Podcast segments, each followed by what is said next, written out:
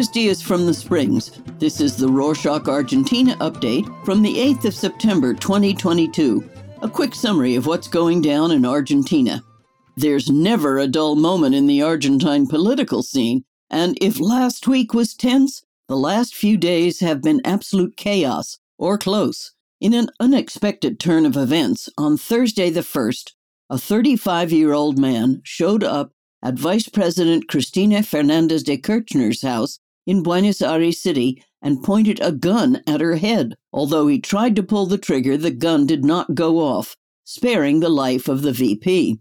Video footage of the attack quickly spread across the news and social media, prompting all sorts of responses, while some, including the president, called it the most serious attack on democracy since its restoration four decades ago. Others were skeptical about the veracity of the attack. Almost everyone, however, condemned the event. A few hours after the attack, close to midnight, President Fernandez spoke in a national broadcast where he declared that Friday the 2nd would be a national holiday so politicians and citizens could demonstrate and show solidarity with the vice president. Many jumped to criticize this measure mainly due to the fact that most workers were already asleep by the time it was announced. As for the attacker, Fernando Sabag Montiel, born in Brazil but living in Argentina, was arrested by the police and is currently being investigated. Shortly after, his girlfriend was also taken into custody, as investigators suspect that Montiel did not act alone.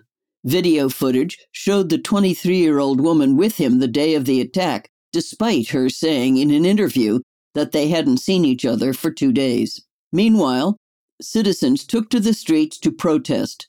Plaza de Mayo was filled with demonstrators calling the media and beyond to stop the hate, as most people consider the attack to be the result of years of hate speech and rifts. The first couple of days after the attack, there was some sort of political unity across parties. However, it didn't last long.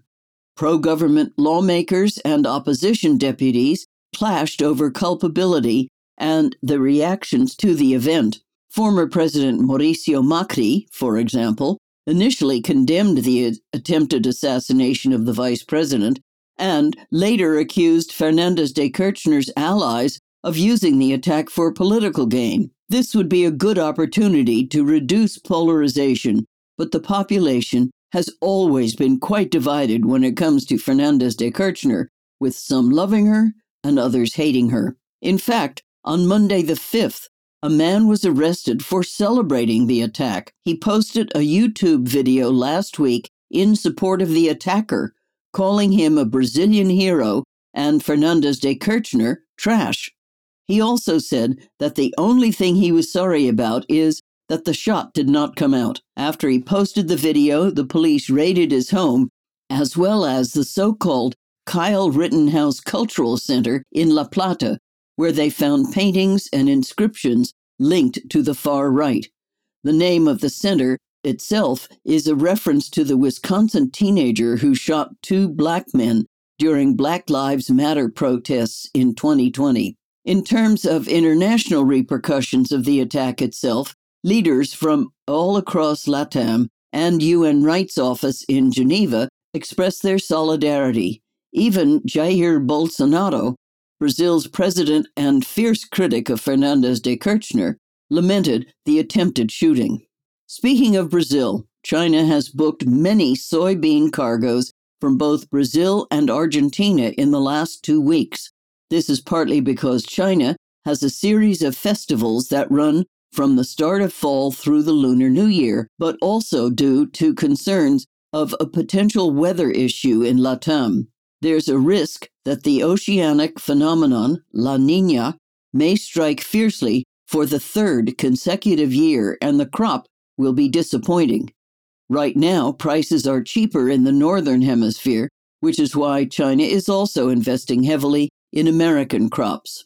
In the meantime, Argentina's economy minister, Sergio Massa, has traveled to Washington to meet with officials from the United States government. A delegation of Argentine officials has been in Washington since the start of the week, meeting with the IMF to review the program of the repayment of the debt. In addition to the IMF officials, Massa is also hoping to unlock the disbursement of 800 million US dollars for Argentina from the Inter American Development Bank, or IDB, which has been blocked since Alberto Fernandez questioned the IDB's management at the Summit of the Americas last June. Probably, the president will also be traveling to the U.S. in the upcoming weeks. These matters are key to finally being able to stabilize inflation, which is now expected to reach 99% by the end of the year and remain above 100% in the first half of next year, according to the consultancy firm EcoGo.